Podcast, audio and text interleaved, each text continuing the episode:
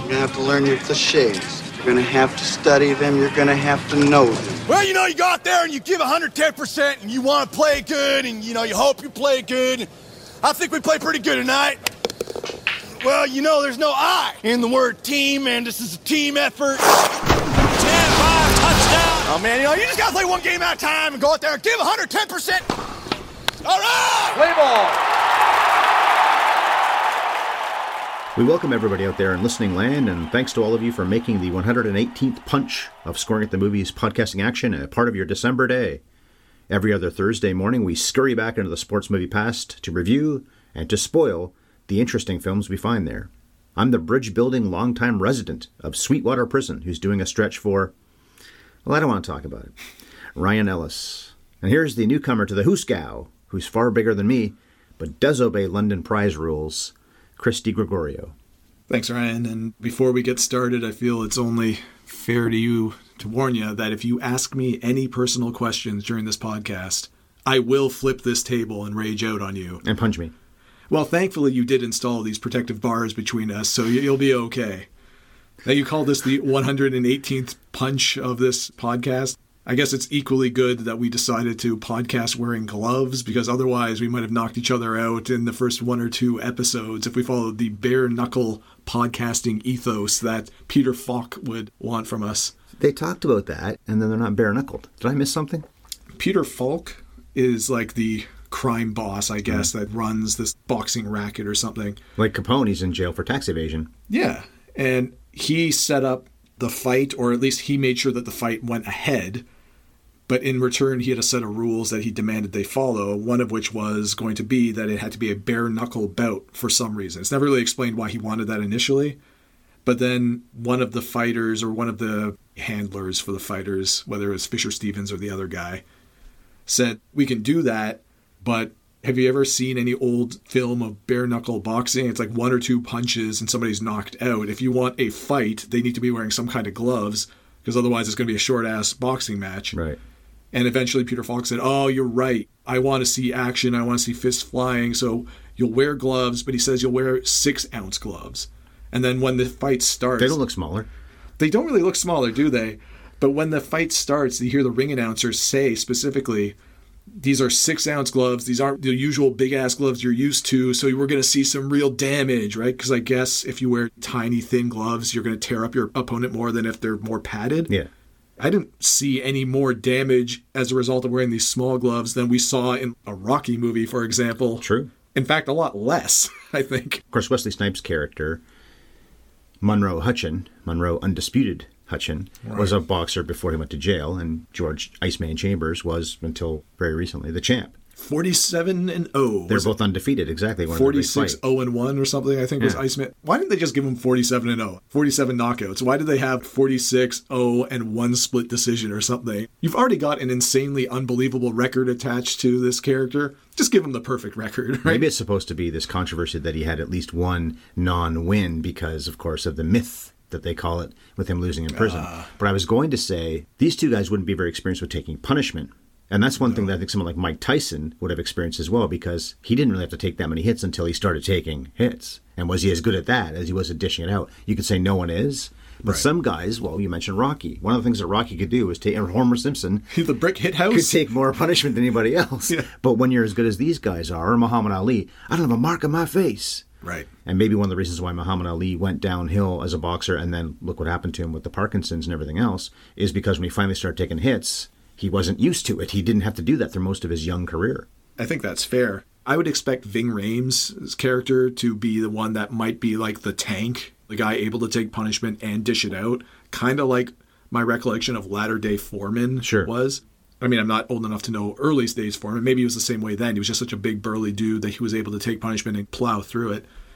But you watch Ving Rhames, he's not a fast guy, he's supposed to be the huge, burly powerhouse kind of guy. Tyson's an interesting comparison because he was not tall, but he was a strong dude, but he was also lightning fast. Mm. That's not Rhames that we see in this movie. My impression of him was it was going to be this slow, powerful boxer in Ving Rhames versus more of the Muhammad Ali esque dodge kind of fighter in Wesley Snipes, We kind of got that, but then it devolved very quickly into a Rocky style, you ain't so bad, hit me harder kind of stuff, a la Rocky 3, except not done as well. of course not, yeah. Rhames, I thought, towered over Snipes. I Oh, thought he, was supposed to be a lot bigger. Certainly he is when it comes to muscle and bulk, he's bigger than Snipes. That's indisputable. Yeah. But I looked it up. According to the IMDb, Rhames is 5'11. I thought he'd be oh. six one, six two, maybe even more, but it says 5'11, and Snipes is five nine. So Snipes isn't tall, but Rhames is the average height of a man then. Snipes is a little below it, and Rhames is basically average. I would have thought he'd be from Pulp Fiction and even the Mission Impossible movies and so many other things he's done, this monster, but he's not actually. Maybe they just film him that way in all these other movies. I don't really have any association with Ving Rhames being, aside from, like you said, a pretty burly guy, him being tall necessarily. But in this movie in particular, they definitely shoot him a lot of low angles, a lot of shots where they probably have him propped up somehow on the set because he towers over pretty much everybody, not just Wesley Snipes in this movie. Any any of these confrontation scenes that he's got going on in the prison, he's always the biggest, most imposing presence, even amongst the other prisoners that are supposed to be big, imposing, tough-looking guys. I'm shocked to hear he's only 5'11. I would have guessed easily 6'1, 6'2, and then shot to make him look even taller than that in the movie. Credit to the filmmaker then, because I believed the entire way that he was a legitimately huge guy, hmm. strong, but only 5'11. Then good job. The camera work was good. We did say maybe a minute or two ago the Mike Tyson comparison. Mm-hmm. That's the nutshell. This is the Mike Tyson story because the Iceman, George Chambers, is in jail for rape. He says he didn't do it, and we never really get resolution on that. No, we don't. As soon as we got that subplot introduced about here's the most famous boxer, he says most famous man in the world, sent to jail for a crime he denies committing, but everybody else believes he did, then I'm like, yes, it's Mike Tyson. And this was one of the first, not the only, but one of the first instances of this movie introducing a concept that it does nothing to try to pay off. Well, no, they bring it back a few times, but they don't actually, you're right, pay it off. Yeah, they bring it back, and this confused me like nothing else. There are a lot of things about this movie that confused me. You had given me a DVD to watch. I turned off the DVD. I sat and I stared for about 30 seconds, and I'm like, what did I just watch?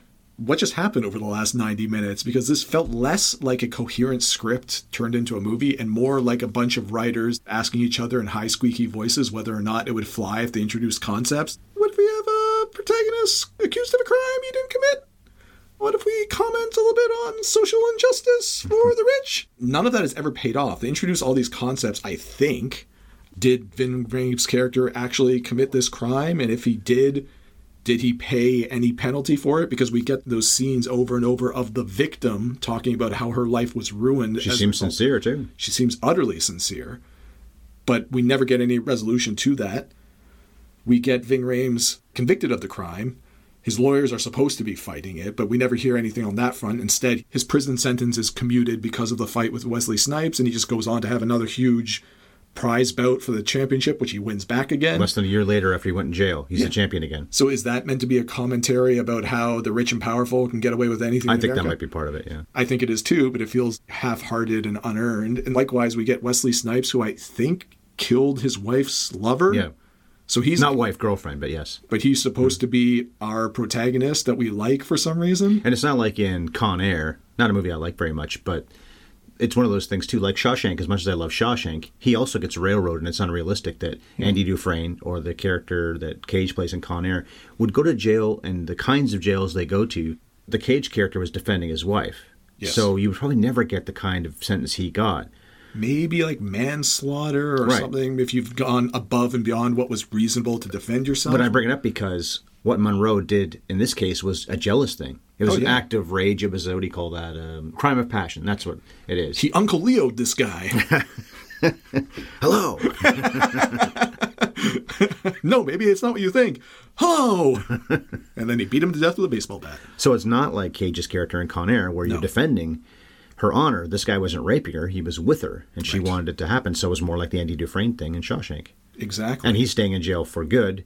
He just got his sister an awful lot of money, and obviously pride for himself. The end of the movie, we're giving it away now, is that he's won this bout. He's now 69, hee hee, and oh, and he beat the champ. But then the champ and his people are saying nothing like that happened, and they say very specifically in the film, "You're not going to record this." So Right. no one officially would ever know this happened. Everybody in jail does, but who cares about that? Because these guys are in jail. To me, it feels like a movie that could have happened with Wesley Snipes, Ving Rhames, and maybe one other character like a Michael Rooker character or the ring announcer guy. And that's all you really need because the other characters come in and out of the movie and they say and do things without any real impact on the plot or meaning. All it is is just one 90 minute elaborate setup to try to have two guys fight in prison. But there's a lot of things in this movie, and you keep saying 90 minutes. It's about 93, exactly. It's almost, well, the credits, it actually would be less than 90 minutes, probably. They do jam a lot of concepts in, and you're right, they don't really need to have as many as they do. There are some great old boxing films. I think I mentioned The Setup a few times, The Setup by Robert Wise.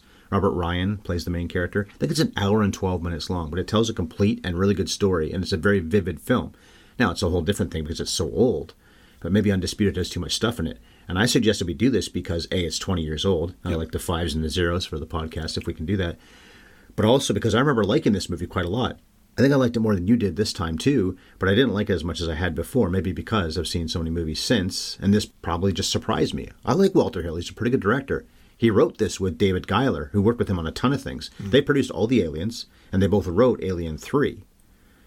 Okay, like So Hill 3 would have directed the first one, but I think he thought this isn't really my kind of thing, but I'll be involved as a producer. And then of course Ridley Scott, and later on James Cameron made them such a legendary series. Sure. But he's made his career of doing that. He's made his own movies lots of times as a director, but as a producer, he's made enough money just with the Alien stuff. So you got to believe then this is something that he did as a director because he really liked the story. If you're saying this is a man who's made already in the industry, didn't need to direct movies necessarily. One of the things that confused me about this movie is the number of recognizable faces I saw in it. Beyond Rhames, beyond Snipes, you've got Peter Falk, you've got Fisher Stevens, you've got young Michael Rooker, and a bunch of other actors whose names I would never be able to pull out of a hat. But I go, oh yeah, I know you. And that makes sense if Walter Hill is a guy with some pull in the industry and some ability to get funding for a movie. If that's his status in Hollywood in the turn of the 90s turned aughts, and he's trying to get this movie made, this has got to be something he believed in, that he liked, and he wanted to get behind the camera and direct. And that just makes me more confused by the end product. What was the plot of this movie? I already said the plot is basically just an excuse to get these two guys in the ring at the end of it. But what character went through any development of any kind? The in this main movie? two guys don't for sure. What is the dramatic arc that gets resolved? There isn't really any. You feel like it's pointless then. I really do. Okay. Falk might be the character that has the most benefit out of the whole movie because he gets to see the fight he really wanted in prison before he died. And he made a lot of money off the fight. I guess, but then he immediately dies anyway. So Three like, weeks later, left the money to his guy who has the voiceover at the end. Mm. Felt anticlimactic the way they did that too. It felt very funny to me the way they did that because you get this big climactic fight, One more thing. and I'm gone, and I leave my handler two million dollars. As ah. you wish. earlier in the movie when we're introduced to Peter Falk's character and we're introduced to the Hispanic guy that's handling him, looking after him, making sure he's comfortable in prison, we get a couple of scenes between that Hispanic handler whose name I totally forget. Chewy, isn't it? I don't know how many times they actually say his name. That's why I'm having trouble pulling it up. Well, Jon Seda, I think I say that. I think name, that's his character, Plays yeah. him. Let's see at the very end here the plot on Wikipedia. I think it's supposed to be Chewy. We're going to say it's Chewy. I think we're correct there. Okay. He was in another boxing movie ten years before called Gladiator, so not the Russell Crowe film. that character acted fine. I've got no mm-hmm. issue with the performance. Pretty sympathetic guy too. pretty sympathetic guy. Again, we don't know what he's in for as far as I can recall. But earlier in the movie, we get mob guys showing up to the prison saying, Hey, we're paying you and your boss a lot of money to make sure our guy is comfortable in jail because he's supposed to be like an old mob boss, right? Peter Falk. I guess the Hispanic gang is protecting him in this prison. And so there's a lot of money flowing from the mob to this guy already. And then at the end of the movie, Peter Falk's like, Yeah, I'm going to leave you $2 million. It doesn't matter that 15 minutes prior, we had this long thing from the mob guy saying how much I love money. I coveted money. Every dime I ever earned, I kept and I stashed away around the different places I lived. I'm going to give it to you anyway. this makes no sense. Leaving it to him when he dies, okay, but yeah, he's saying it that he's going to before he knows he's going to die. Yeah, and nobody was asking the question, but what happened to Chewie? What about Chewie, Ryan? I hope he's okay. I hope his family is going to be monetarily set up for life after this movie's over. But they are. But Just they like are. Wesley Snipes' sister will be taken care of now, finally. Yeah. All right, let's backtrack and I'll do all kinds of numbers and Mm-hmm. stuff here. So, Jailhouse Sock. The Jailhouse Sock. My fake title. Oh, was re- I made it up. Was released 20 years ago by Miramax. So, Harvey Weinstein was involved in this Yeah. on August 23rd, 2002. It barely broke even, although the budget wasn't huge. So it's not like Miramax was throwing chairs around because this was a mediocre performer at the box office. Well, no more chairs being thrown around the Weinstein's office than usual. Yes. As for the Rotten Tomatoes numbers, they're not the greatest. Not awful, but 48% of critics liked the film. 5.4 to 10 was the average, or is the average. There are 106 reviews on the site, and 46% of audiences. It was 140th that year at the box office, 140. The Rookie, which we covered a couple of months ago, was number 37, and Blue Crush, which we also covered this year, was 62nd. And Peter Falk, Columbo, did that character on TV forever. Grandfather in Princess Bride, As You Wish and so many other character movies he made in the 70s with John Cassavetes. He was nominated for Worst Supporting Actor at the Stinkers Bad Movie Awards. What did you think of his performance? Well, hang on, before we do, let me mention four other names Oh, sure, because okay, they're all pretty well known and some of them are legends. Were then, certainly are now. Hayden Christensen, not a legend, but he took home the prize for his splendid work in Attack of the Clones. Fair. Christopher Walken was nominated for The Country Bears. John Malkovich for Knockaround Guys, which I think I saw. And Randy Quaid was nominated for The Adventures of Pluto Nash. But those are pretty big names in that Stinkers Bad Movie Awards category of Best Supporting or Worst Supporting Actor. You didn't think Peter Falk was all that bad? He was overdoing it. Maybe that's why he was recognized with the Stinkers thing. He really was over the top. It felt like Columbo, if Columbo was on a bender and just started dropping F bombs left and right. There was that fuck monologue, that's true. which was very funny because Fucking, fucking, fucking, fucking, fucking, fucking, fucking. Now we have an E. I just recently watched Planes, Trains, and Automobiles again. I watched it last night. We're recording this on the American Thanksgiving, so yeah. And of course, there's that famous scene where uh, Steve, I want a fucking car right fucking now. That's great, right? And that works so brilliantly. And this, it's just Peter Falk going, fucking, fucking, fucking, fucking, fucking, fucking, fucking, fucking. Why is he so mad all of a sudden? There was no explanation for it. It just cuts to him on this long, rambling rant about something. We never really learned much of anything about this character anyway. Wasn't that when the fight's supposed to be off? The warden is going to call it off because Was of it? some of the chicanery going on, but then Falk threatens him and his family. And it's never said. I think Walter Hill would say the dialogue of the film is telling you, without actually telling you, that the warden's saying, Well, I'm going on vacation and he's threatening my family either there or anywhere. Fine, have your fight. I wasn't going to be here anyway. I'm still not going to be here. I don't give that much of a shit. But he was trying to say it was off, but he's being threatened by this mob guy. that element of it? I knew. I just Isn't that why he was swearing, though? Because the warden had said the fight was off. oh, I thought that was a different scene. I could be wrong. I could be wrong too. My brain just apparently shunted. Well, you've got all kinds of things going on again. I'm a little bit surprised you're able to make it today. Yeah, and I watched this, like I've said before. I think it was Ford versus Ferrari or maybe Rush Yeah. that I liked a lot, but I was really distracted for a while. Same with this. I was a little bit distracted trying to do five other things and thinking Okay. about the evening dinner and whatnot.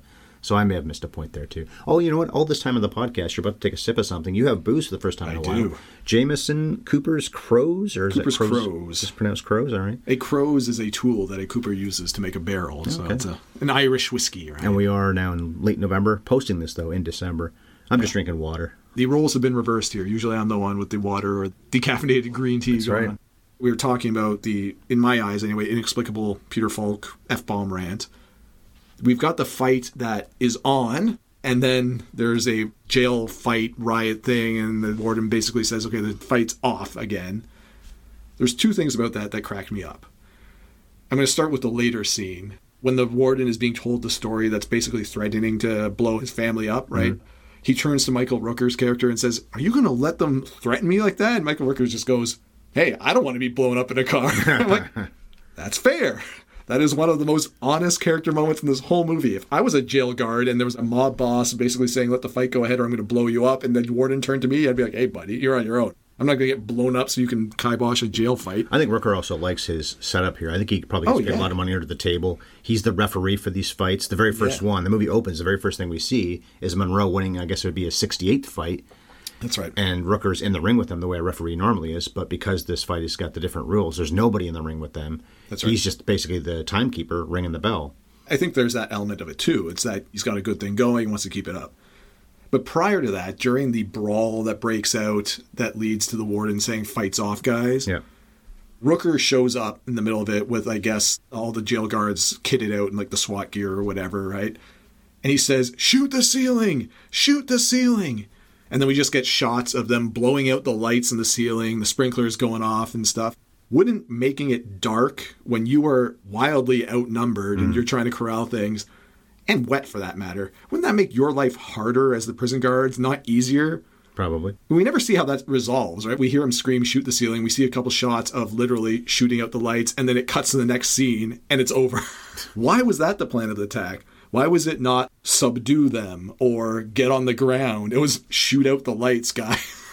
Feels like the movie could have been longer than it was too, and that would have been better explained if they had Yes. maybe five or ten more minutes of footage. And they still have a pretty short movie if it's an hour and forty. This movie felt a lot, and this is contrary to most of my complaints about the movie. This one's rushed, though. This was rushed. It felt like they shot a lot of stuff, and then they took out chunks that explained a lot of the other things that actually were kept in the movie, and that's why so much of it I was like, why is that here? What's going on there? It feels like there was an alternate ending too, where Ving Rhames' character doesn't get out of prison. Maybe he admits to his crime after he loses the fight. He was never going to admit to that crime. I don't know. I'm Even if he did do it, he wouldn't admit to it. in reality, you're absolutely right. I'm just trying to apply how do we get some sort of resolution to a character in this movie or a plot in this movie, and that's the only way I can think to do it. Otherwise, why do you have these repeated scenes of the victim testifying to the trauma of the act? Why do you have this character deny, deny, deny while being a total asshole to everyone around him? He actually admits to it. He admits to the act. He just, in a very early 2000s understanding of what sexual assault can be, mm-hmm. he's like, oh, yeah, yeah, we had sex. She was with my entourage on a private plane. All that happened, but she wanted it. And meanwhile, the victim's like, I felt unsafe and I couldn't say no because I was in a group of five burly dudes with me and my two friends. Any viewer now, I think, says, yeah, you were coerced. It's just you weren't screaming no because you were worried that he was going to beat you senseless if you did, but it was still a non consensual act. Most reasonable people would say, even now, especially women, I think generally guys would too, that even if everything is going great, she's loving everything. But if she says anywhere in there, no, stop, you really are supposed to just mid thrust or mid whatever you're doing, pull away. Oh, absolutely. It's a big ask, but that's expected of men at this point, and it's not that unreasonable to ask that. No. Most women are never going to go that way anyway. It's not going to be, all right, everything's awesome, and I think it's fine, and I don't think I'm wrong, but then you are. You're not misreading that so much. Bab and I recently covered Basic Instinct, mm. and when he's with Jeanne Tripplehorn, she says no, and it's not no, don't fuck me, it's no, don't do it like this. So no is no, but he does it anyway. So he does rape this person that he otherwise cared about and somebody he had sex with before. And I think I mentioned that podcast, Mike Tyson there too, which is even I thought that way in the mid to early 90s, whenever that happened. I think it was the early 90s, mm-hmm. that she invited him upstairs and it was the middle of the night. There's a bit by Robert Wuhl, I think is his name, the guy from Batman and Bull Durham, the pitching coach in Bull Durham, the one that has the little thing about candlesticks make a nice gift. Let's get to that guy. Yeah, yeah. He had a comedy bit on one of those comic relief things where he said, Of course he's going to fuck you at three in the morning. He fucked me at three in the morning. That's the way the general public, especially men, thought back in the early 90s and maybe even in 2002. Doesn't make it right, and we probably wouldn't think that way now, certainly not the majority of us, but I think that's what's going on with Rhames's character. But if he's supposed to be guilty, and I think showing her so often, including maybe in the last 25, 30 minutes again, where she sits Yep. down with another news outlet, the movie might as well be saying, she's really doubling down on this, so she really must mean it, which means he probably did it, which means we're rooting for a rapist versus a murderer. And we are supposed to be rooting for whom? There's nobody in this movie I wanted to root for at all. We always compare to Rocky, I think, whenever we talk about boxing, because Rocky is the boxing franchise everybody knows and has most likely seen if you've ever seen a boxing movie. We compare most sports movies we cover, period, to Rocky. later sports movies mostly copied the Rocky formula for underdog stories. Mm-hmm. And I was thinking about it when I was watching this movie from a number of different perspectives. One of the ones was exactly what you just talked about. Who am I supposed to root for in this movie? Because it doesn't matter how good the boxing action is or isn't. If I don't care about either one of these fighters, what emotional impact is this fight going to have on me? The putative protagonist in this movie is a murderer. And I think about the villains in the Rocky movies, right? You've got Apollo Creed, who is as Not a villain. well, he's an antagonist, if nothing Okay. else, if not a villain. He is one of the most sympathetic antagonists you can hope for in a sports movie. He's a great character. Clubber Lang is not a sympathetic character in any way, shape, or form, but you watch him and you can see he's just the guy that nobody gave any credit to and he's trying to make his way in the world. He's doing it the wrong way, but you kind of understand that and you're rooting for Rocky because he's the underdog with the heart of gold. We don't get any of that here. I wanted Ving Rhames to lose because he behaves like an asshole from the first scene to the end of the movie. It doesn't matter who he's dealing with. Yeah. The movie, I thought, pretty explicitly admitted that he did it. This is why I mentioned the early aughts understanding of what rape was and what was consent and what wasn't, because I thought the movie was going to, at the end of it, say, no, your charge got thrown out because she admitted that she had sex with you. To the movie's credit, they never absolved Ving Rhames of guilt. They never said you were acquitted or anything. Right? Even though we would say now that even if she had sex and it seemed like it was willing, that still could have been rape. So he's a vile, despicable character. And so I was just left watching these vignettes and these scenes unfold. And then by the end of it, when the prisoners are cheering, that great fight we saw, and they're all cheering Monroe in his cell, and he's supposed to be a stoic hero, I guess. Okay, well, I don't really care that he won. It's not like in winning he has redeemed himself somehow. I guess his family gets money, whatever, I don't care. I'll be a hero, Marge. To who? To those weirdos in the worm store. That's basically He's right. the hero to these other criminals. Yeah. Most of them, well, maybe not most, but a hell of a lot of them did the crime they're in jail for. Some probably didn't. As we know, there's a lot of people in jail that shouldn't be there. But they do show, and this is an interesting touch, that we see the text on the screen for what everyone's in jail for. And we know that Snipes and Rhames, well, Snipes at least, did the thing they're in jail for. Yeah. I bet a lot of the rest of them did too. So then you've got these assholes who think he's a god, but then no one else knows it even happened. They could tell people, but you might not believe them. And then we get the end scene for some reason where we have to see Ving Rhames' character succeed again. Okay, I guess you're trying to comment on Maybe it's a Justice- cynical movie then. Maybe Walter Hill's being cynical, saying what you said a minute ago that Yeah. this asshole gets what he wants, and he wasn't even in jail for years. He was in jail for 10 months, a matter of months. said. Well, it might have been less because if he won the title eleven months later, Oh, you're right. well, eleven months later may have been from that fight. I thought maybe eleven months later suggested from when he first went to jail. Whatever it was, though, it wasn't even two years when the when the movie started to when he wins the title again. I think it was less than a year of time he Probably served. was, yeah. And wait a minute, if they're not going to tell anything about the fight that that was the deal, then why is he out of jail? Yeah, there it is. Publicly, why is he out of jail? That was the other what the hell moment for me too, is because you're absolutely right. We never really hear what his sentences in years that I can recall, like how many years he was sentenced to, but you gotta believe that it's 8, 10, 12 years. Three to five, anyway. Let's say three years. He gets out in less than a year. He didn't get the good behavior situation going on there. Right. That's why you get paroled. But we see in this movie, Ving Rhames never has good behavior. And he's just starting fights left and right. On the topic of starting fights, did you laugh as much as I did? The first time he meets Wesley Snipes' character in jail, he just slaps The him. lunch line, yeah. Yeah. Let the man eat. Did you see the way that Ving Rhames was eating that orange? He was eating it like an apple. The peel was taken away and he was gouging the center of the orange out from the remaining peel. Who has ever eaten an orange that way? It was the most bizarre thing I've ever seen. I can see that being a character thing he'd wanted to do. That's one reason also why this movie could work and why I think I liked it more than you this time and why I liked it, I think, quite a bit more many years ago, is you do have two charismatic and good actors in these two roles Yeah. of despicable people. And one of the most famous, if not the most famous movie that Walter Hill ever directed, has Nick Nolte, very likable, charismatic guy. Maybe not always the most likable, but a charismatic guy and a Sure. great actor, who's blatantly calling Eddie Murphy the N word many times over. And when Murphy calls him on it, when they finally seem to be at least friendlier, they ain't partners, they ain't friends, that whole thing, but they're friendlier. Murphy calmly says, It ain't right, Jack. Yeah, I know. but the whole thing was, I gotta keep you down because you're a convict. So this is what Hill does, I guess. He makes Yeah. your protagonists people that it's hard to like when the movie's over. I guess maybe that's a common thing for him.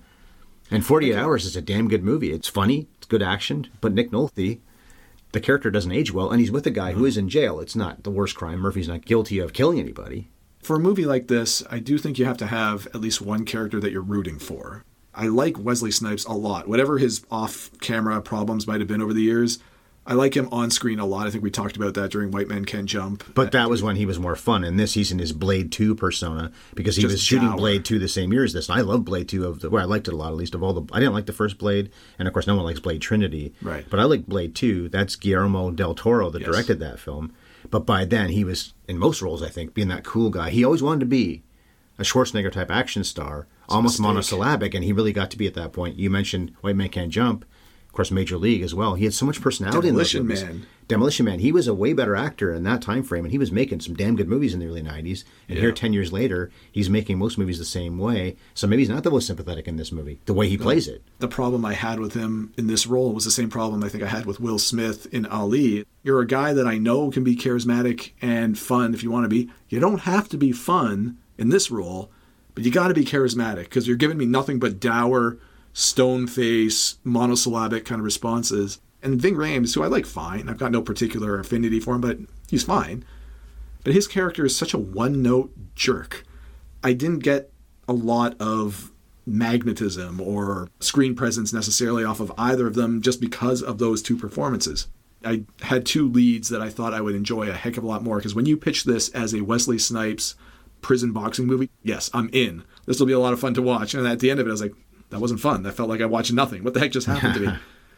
Now, I will say, orange scene aside, where he's eating it like an apple, there was that fairly gratuitous shower scene between Snipes and Rhames. Mm-hmm. Fool me once, shame on you. You ain't gonna slap me again, kind of thing. They have their little standoff, their tete-a-tete, where they mouth off to each other, and then Ving Rhames slowly walks away from the camera, and it just stays on him for like a good twenty seconds. He's playing it naked. Yeah. I swear he went to Walter Hill. He's like, listen, dude, I worked out hard for this role. My ass looks great.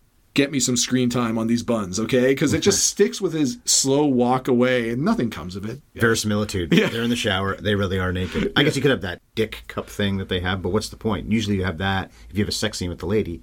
And this movie has almost no women in it. There's a few. Actually, the woman who does play the rape victim, if that's what she is, we think she is, she's a very pretty woman.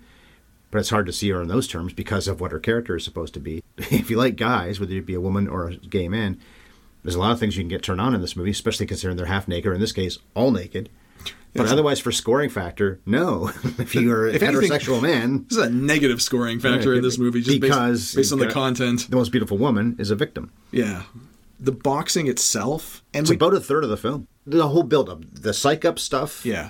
The match itself, and the aftermath. That's not really the boxing, I guess. So maybe not quite a third, but it's definitely a full quarter of the film. It's a good long chunk. And there were a few elements of that I did like. One thing we don't often get a ton of in these types of movies, and this includes Rocky movies, is we don't get, okay, you've got 20 or 30 minutes before the fight's going to start. Here's what we're going to do to get you ready.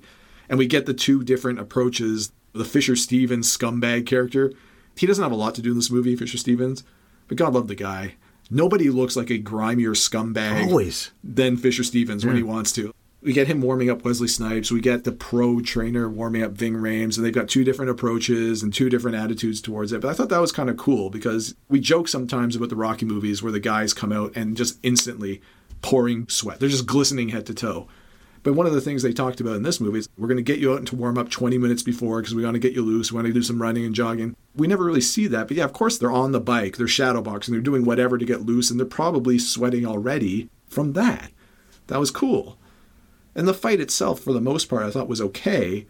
Biggest downfall that this had for me was the sound work. It was overdone, and no movie, or no movie franchise, I should say, has cornier fight sequences than Rocky does. A lot of fights, especially in the early Rockies, you can see the gloves of the two guys stop like a good four inches away from the face, and you still get the 80 yard pow, pow, pow, pow, right? This movie had a lot of that too, though. There was a lot of punches thrown, especially by Ving Rhames, where you could just see the glove whiff past Wesley Snipes by like a good four to five inches, and you still get the meat slap, pop. But I thought the fighting itself pretty good. I thought it was too. Yeah. And they look believable enough as boxers. I do wish they had dressed them up with more physical damage early in the fight Yeah. because they set up the small gloves is going to hurt more kind of stuff. So give him more cuts, give him a little bit more fake blood on the face or whatever. The London Prize Rules thing too is that when you get hit and go down, that ends the round, and you've got 60 seconds to recover. So it's actually Monroe who gets hit more often and is down for the count. Not down for the count. I guess it's not the way that works. But he's down, and the round ends. Yeah. But because he gets an opening, he's cut.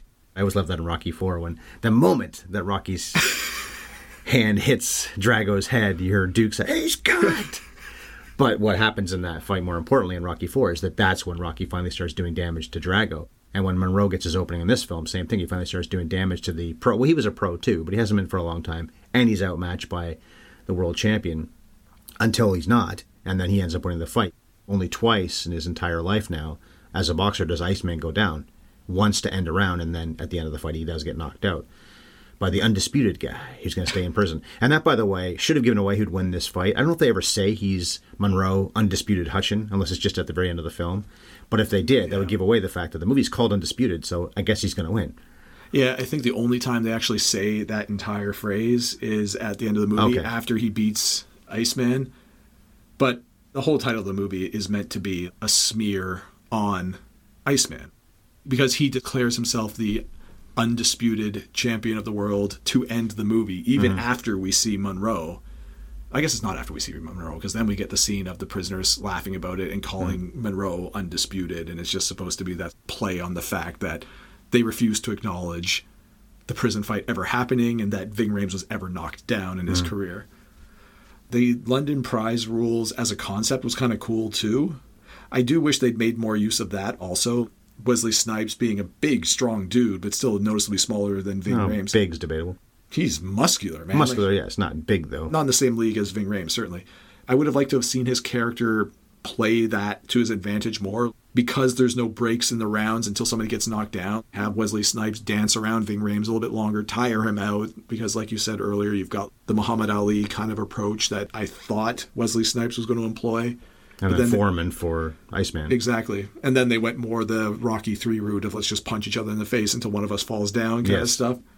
I'm sure Walter Hill wouldn't want to invite comparisons to the Rocky franchise, but it would have been fun if Wesley Snipes told Iceman at some point, ain't so bad, ain't, so bad. ain't nothing. Yeah. that would have been a fun little nod, but then you get people like us saying, We're doing it anyway. yeah, it's true enough. 20 years later. You mentioned the trainer. So that is Dayton Callie playing Yank Lewis. That's Right. Iceman's trainer. He has a line that I wrote down. It's not an incredible line, but it's so goddamn true. He says, The fans pay your bills and don't you ever forget it. Yeah.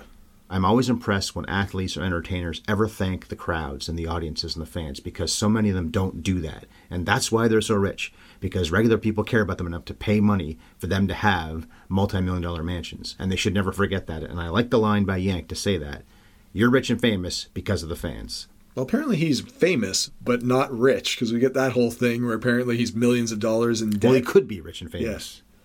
Like a lot of boxers, he didn't take care of his money. Did we really need that particular sub thread thrown in here too, where he owes the IRS money? I'm sure the character would have been happy to have this fight against Monroe Hutchens just to get out of jail early. We didn't need any added incentive from like a monetary perspective of it. Now, I understand that you've got a litany of athletes, and in particular boxers, that have blown hundreds of millions of dollars while still fighting. I get that, so it's not impossible. But just before we get Ving Rhames sent to prison, we're told that his most recent fight gated 300 million in pay-per-view alone and if you win your fights usually you get the majority of that purse Or right at least half. at least half so hard for me to believe that this was his most recent fight when he probably made at least 100 million dollars and he's already broke what have you done How many mansions do you need? how big is your entourage i mean how many That's part are you of buying why for it? Yeah. people do go broke because they give away so much money. They're doing the right thing. They're doing something they probably dreamed about doing most of their life, and now they can, but they stretch themselves too thin. yeah So Wesley Snipes, we've covered him so many times before. I feel like I've missed something, but I've got Major League written down here, White Man Can't Jump, and The Fan. He was in Wildcats, which we haven't covered. But I feel like there's something else I'm missing. But anyway, there's three before and now four. That's still five sports movies he did, at least with the Wildcats film, which maybe we'll do one day. Ving Rhames, such a badass. No other sports films I can see on his resume, but of course Pulp Fiction and the Mission Impossible franchise, where he shows a lot of personality and humor. He doesn't come Yes. across as the badass. And two years earlier in Pulp Fiction, that's all he is, is the tough badass. Wes Studi, who does play Mingo, he's the one in the cell with Iceman. Oh, yes. And Iceman at first does the stay out of my way and we'll be fine. And actually, Iceman does warm up to him and they become friendly. And he's also in his corner with Yank, meaning Studi's. Michael Rooker, somewhat wasted in this movie. I think you said a young Michael Rooker, but he'd been around for a long time. Eight Men Out, we covered that. That was 14 years earlier. And Days of Thunder. he just looks so young in this movie. The association I have with modern era Michael Rooker is, of course, Walking Dead, right? Where he looks like quite a bit of an old man. Yeah, he looks understandably for the content of the show. He looks haggard and old. And so when I watch this, even though it's not that long prior to Walking Dead, he looks like a baby by comparison. So, young Michael Rooker. yeah, he didn't have a lot to do, which is disappointing because I like Michael Rooker basically every time he's on screen. He does something fun, usually.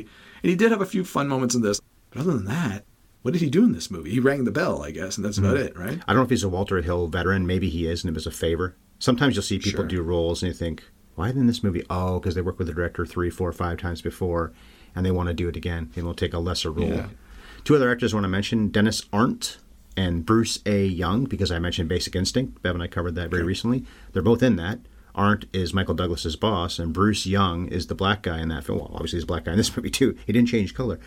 But I love that guy's voice, Bruce Young's voice. Is he the ring announcer? That guy's annoying, by the way. We don't like the ring announcing in what was it? Halle Berry. Oh, bruised. right, I said that the woman in that was annoying. But no, I thought the guy who was narrating the whole thing, shut up. You don't have to talk every single second. No, but Bruce A. Young is the dude who's in prison laying everything down. He's in a meeting with Iceman maybe in the first 30 minutes or so. Not the most common name. I don't expect you to remember who he is, but he's not the ring announcer. Fair enough, okay. And then Dennis Arndt is the warden, but they're both in Basic Instinct as cops. Hill has directed some sports films, at least in a way.